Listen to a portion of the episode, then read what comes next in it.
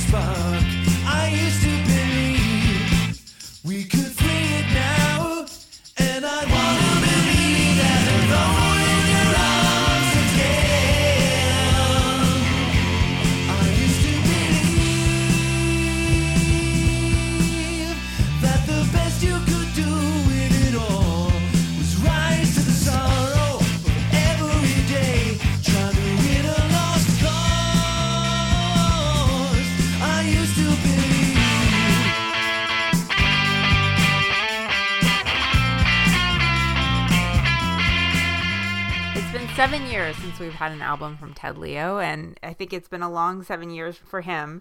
And that's why we thought this would be a good song to start with because it sets up sort of thematically the album. It's it's the second song on the record, but I think it sets up the way that he approached this album, which is kind of letting go of his sort of hardcore punk, extreme views of kind of unwavering of like his beliefs of what he thought the way that things had to be done and he's funded this album on Kickstarter after a long sort of tumultuous history with some record labels that fell apart. First Lookout and then Touch and Go, and then had some issues with Matador, which put out his last record.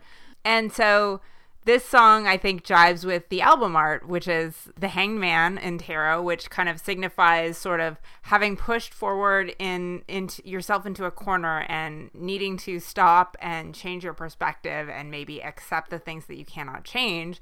And the album art is the Hanged Man, but in a tank like Harry Houdini. So it's an image of having to escape from sort of the, the place that he found himself in artistically. Well, yeah, it's the lyrics here, and of course it's Ted Leo, so the lyrics are going to be ama- amazing. Mm-hmm. And he just there's so many great lines here. It's like I was that someone certain but wrong who wouldn't deceive, like, and that he was very he's recognizing his own earnestness and kind of owning it while still feeling not embarrassed, but you know trying to move on and grow up. And that's what's i think so interesting about this song is like oh you hear like i used to believe and that's sort of someone looking back like oh i used to be idealistic and it's i'm so kind of degraded. And here it's almost like a triumph for him to look at that idealism and say well it was kind of problematic and here i have maybe less ambitious needs of just like trying to meet the day-to-day challenges we have. Like i just i'm going to rise to the sorrow of every day and trying to win a lost cause and that that's kind of a bummer but then it's so cheerful sounding and i don't know what could be less hardcore than getting your backing vocals from jonathan coulton who is just kind of the nerd troubadour Yeah. and brings such just a sunshiny sound to this song about not giving up but kind of having more realistic take on things and kind of readjusting your you know growing up a little bit as an artist and as a person Yeah, and it's still a really catchy, wonderful song, and like all of his songs, it's expert an expertly written pop song.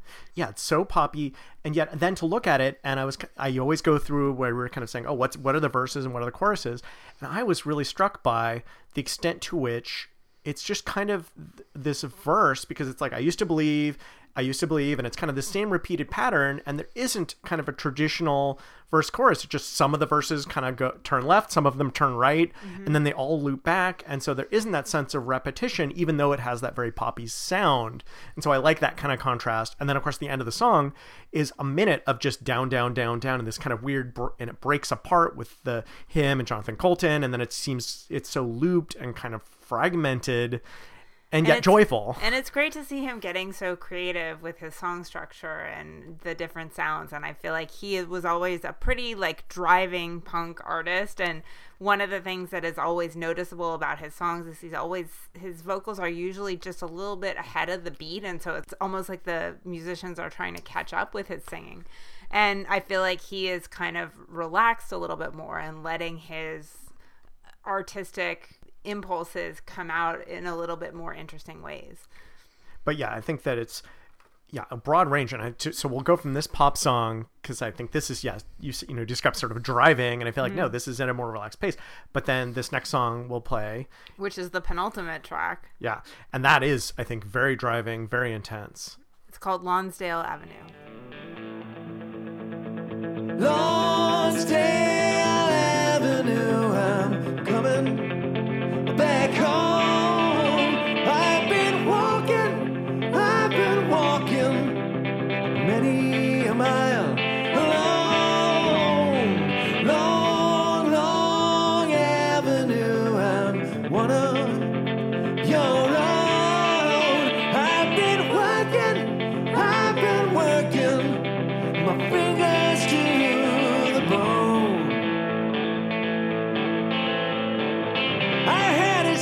child in trouble times she came. I couldn't protect her from this life and all its pain. We called her many things, and those things she remained. She taught me better love than I might ever done. Slip into the slipstream, follow her and go. But this man who gladly move a million mountains must get outside and shovel snow. Wanted to play this song earlier in the podcast, even though it comes very late in the album, because I think it does set up so many of the thematic parts of this record that we're going to talk about. First of all, I just want to point out I don't know if it's an intentional callback, but you know, the line, I've been walking many a mile alone, might be a callback to the last song on Shake the Sheets, which came out in 2004, right after W was reelected. And it was kind of this really powerful, like, let's get together. There's a whole lot of walking to do. We need to, like, make change. And then this is just kind of like this I've been walking and I'm tired. And this is probably the most personal song on the record. And it really kind of shows how he's digging deeper as an artist and is really willing to uh, put himself out there. It This song really makes me tear up.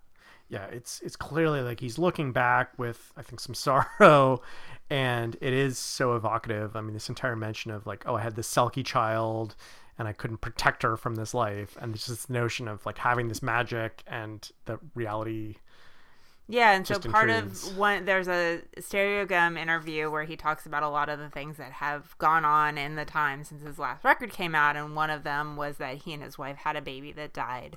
And so this is referenced in a couple different places and on the record, this being one of them. And also, I think this song is personally important because it that's Aimee Mann who's doing the backing vocals. Ted Leo had kind of retreated from making music and then he started doing music with her as the both and they did some touring and you know they had been friends before and so it kind of like she helped him kind of like come back out of his shell and get into touring again and so that is i think one of the things that led up to this record being made Yeah, and I think some, well, in fact, to me, musically, what is so kind of pure about it is that it is, as far as I can tell, it is just him. It's just him and his guitar, and even the guitar is so kind of stripped down, where it's just kind of this fairly cute melodic section, and then just this kind of chugga chugga chugga chugga while hmm. he's getting to business, mm-hmm. and that there's there's only kind of one thing happening at a time, and he's like, I don't want you to be distracted from Yeah. what I'm saying here. Yeah. And that it is that intense and it's just and it's that message just like i've been working i've been working my i'm work i've been walking so far and i've been working my fingers to the bone and i but he just kind of hangs in there and you know in contrast to i think that last song this one has such a straightforward structure. And it's just yeah he doesn't want anything to distract you at all. And as he looks back and yeah there's sorrow but not regret i guess. Hmm. Best way to put it. And there's such a momentum to it even in its simplicity. But then we'll listen to this next track where he i think looks to the future. The song called the future is waiting to dot dot dot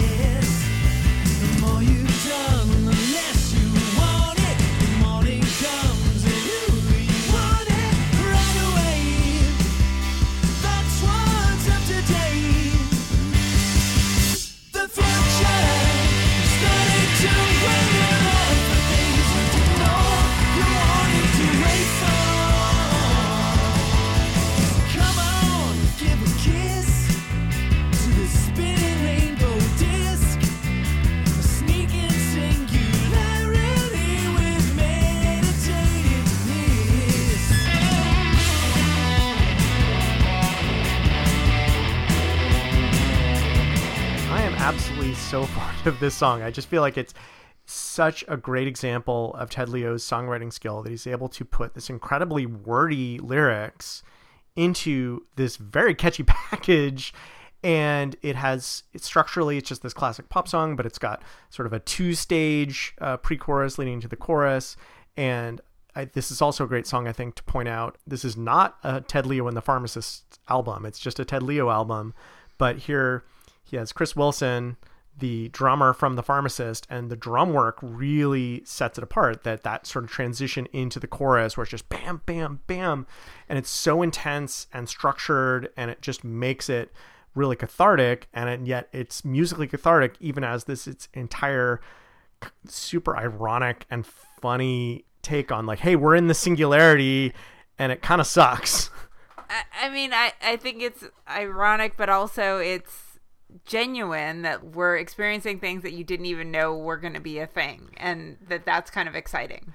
Yeah, well, it's it's it's I I think it's a very nuanced take because he's talking about like oh it's so exciting, but then also like the more you have these technologies, the more you come to expect them, and then you just want more, and that kind of addictive mm-hmm. aspect of it. Mm-hmm. And there's sort of this notion of like you yeah you get to you start you, you want it and then you're waiting for it and then there's this entire bridge which is about like oh and now you have to put up with advertising and that's slowing you down and that's sort of like the entire economic model is kind of jacked.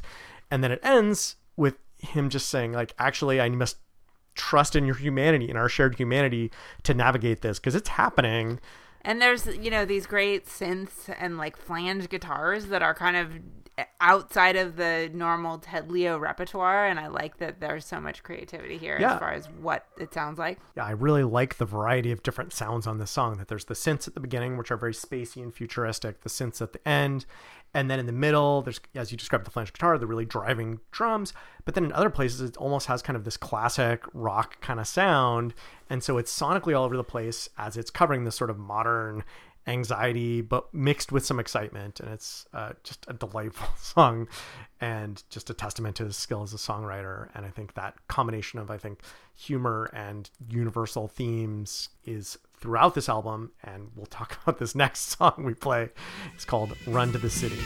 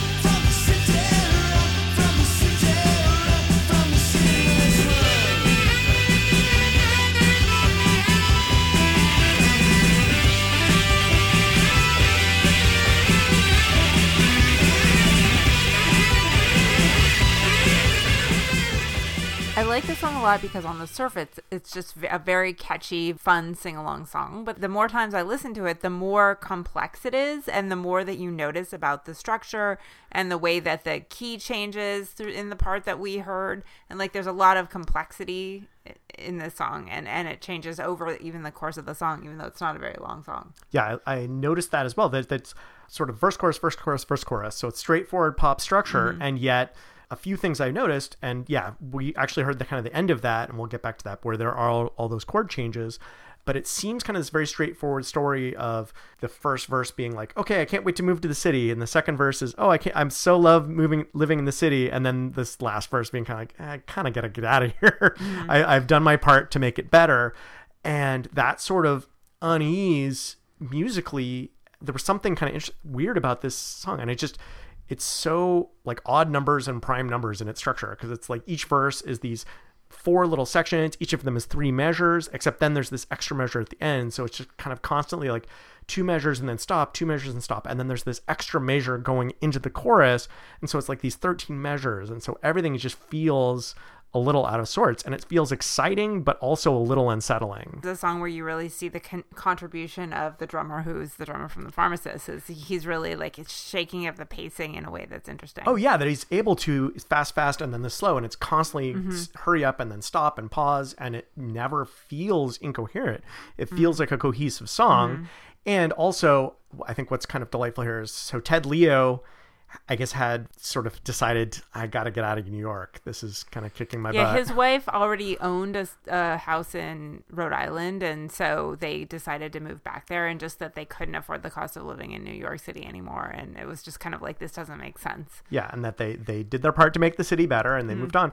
And I think this is sort of a celebration of that, though, because they moved to Rhode Island, and then the saxophonist is Adrian Barry, who's a member of the Downtown Boys, based in uh, Providence, mm-hmm. and makes this song so dynamic with that sax solo mm-hmm. and it's makes i mean it makes the song mm-hmm. and it, i like that there's kind of these three and there's you know it's first chorus and then instrumental and the first one is with just you know rock and guitar mm-hmm. and that's great but then when it comes back with this sax and it's so much like adding these new sounds and he's mm-hmm. able to get these new influences and become part of the music scene of a new place is yeah, really I, exciting i actually don't I can't recall off the top of my head, and maybe this is incorrect, but um, I don't know that Ted Leo has ever written a song that had sax in it. So it's another new direction. Yeah, well, and that's great that as an artist, like he's been at it how many decades now mm-hmm. and still growing and changing, and the cleverness never goes away and the invention never goes away, but it always goes in new directions. But speaking of cleverness, probably the most clever lyrically or the most clever wordplay on this record is the next song that we'll play called Little Smug Supper Club.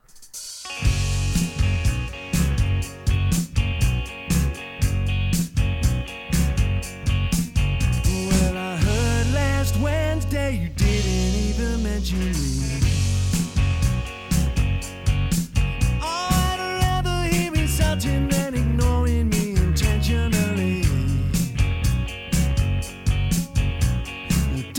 Think it's weird, don't you see how it could hurt to drop it like it's hot and leave it lying in the dirt? And from the field to the chafing dish, I can't wait to taste dessert.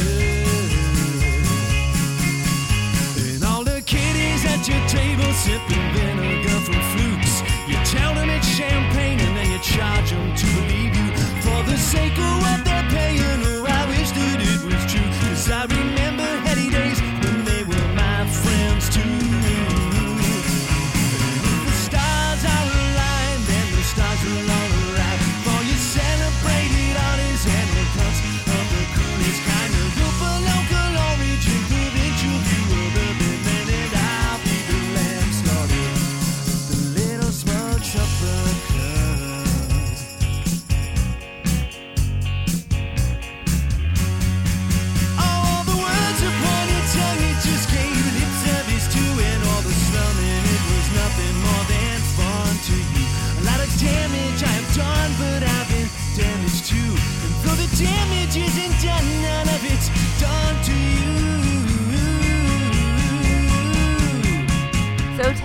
is my favorite solo artist next to Elvis Costello, who is my number one favorite. And so it's not a surprise that this would be my favorite song on this record because I, I think it's the one with the most obvious reference to Elvis Costello and to a lesser extent Joe Jackson, who clearly has had an influence on all of Ted Leo's work. But this song in particular, just the clever word wordplay and the way the guitar sounds and the kind of yeah, even his vocal style yeah. is Costello-esque. Yeah and and certainly what I, I am so impressed because this song is a very kind of mid tempo, and he's just it it doesn't feel forced, and then you just he's getting so many words uh-huh. in. How is it so wordy and so clever, and it never feels rushed, mm. and and it's he makes it seem easy, and you know it wasn't. Yeah, and this is one that is certainly I, I it's catchy as heck. You know, I think I know what it's about, and I love though that it's kind of suggestive, but it does seem to be kind of about this like fake authenticity and like farm to table. Well, kinda. I mean, I think it's clearly like about something specific, like somebody that he has a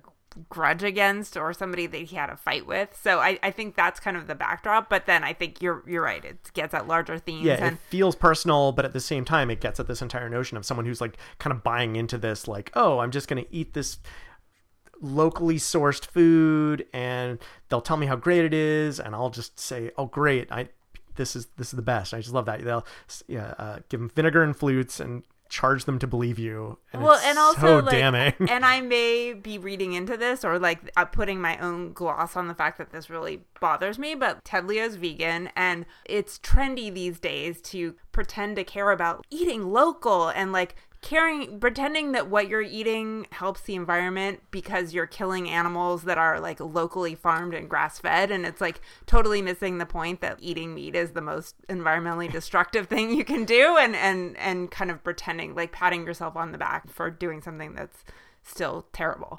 Yeah, well, it's his style, and I know you know he he sang earlier in the album about used to believe in something, but he clearly still believes in things. But I like that it's not kind of being over the head with it, but it's more kind of humorous and just like I'm gonna laugh at you for being kind of ridiculous at the same time that there there is that venom dripping as he sings. Yeah, and like there's so many great puns in here, like the the artisanal cuts of the cruelest kind, which is such a great line. The locally sourced loops, yeah. which is like, oh, it's uh, artisanal techno. I think part of the way that the wordplay feels a little bit fussed over is because I think this is the song that he had been working on the longest. And I remember him playing this when we saw him at Bottom of the Hill, which I, I don't remember if that was with Aimee Mann or I think if- it was with Aimee Mann, but they hadn't started calling themselves the both yet. Okay, yeah, yeah. And so, you know, he's been playing this song for a long time and clearly thinking about it for a long time. And that's why I think it's lyrically so well crafted and sort of nailed down as he spent a lot of time working on this one. I also just like the fact that it's a very catchy song. Also, the case with the next song that we'll play called Anthems of None.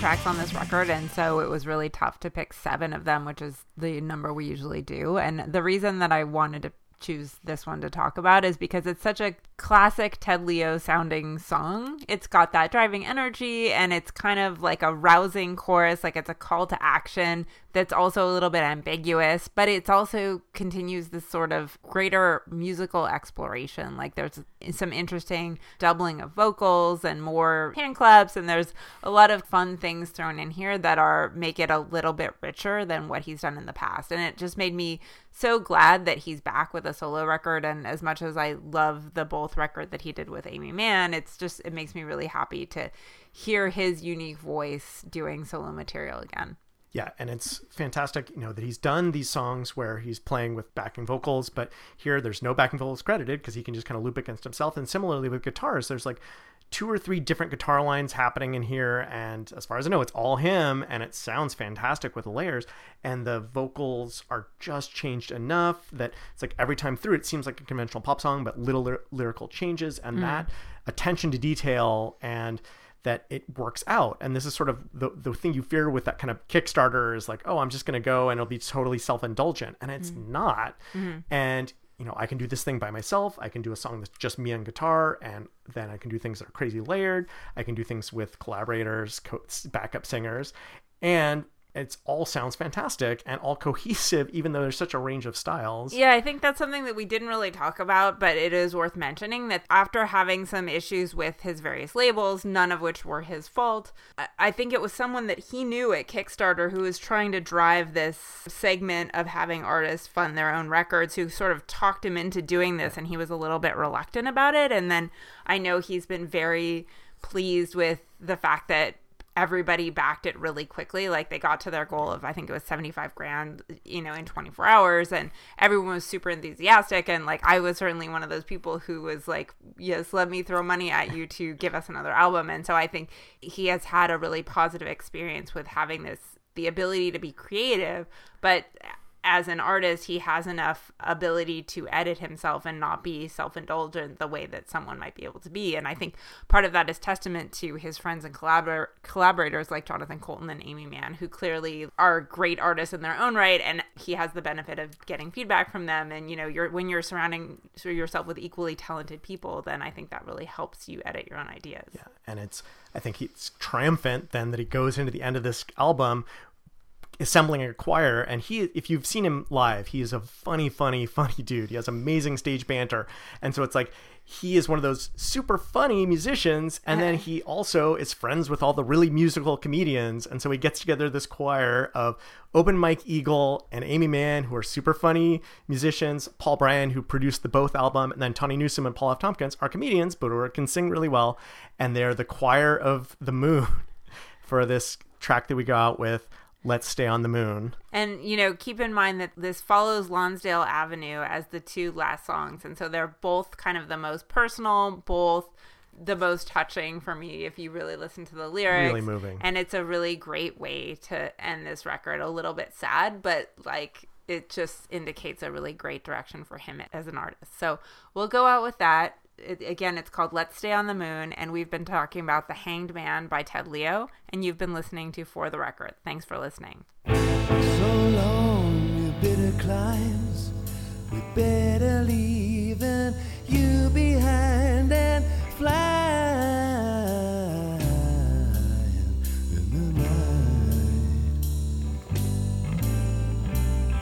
all the damage that we've done don't look so bad when we block out the sun. So why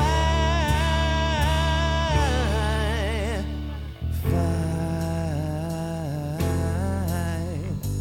And from the absence of sound,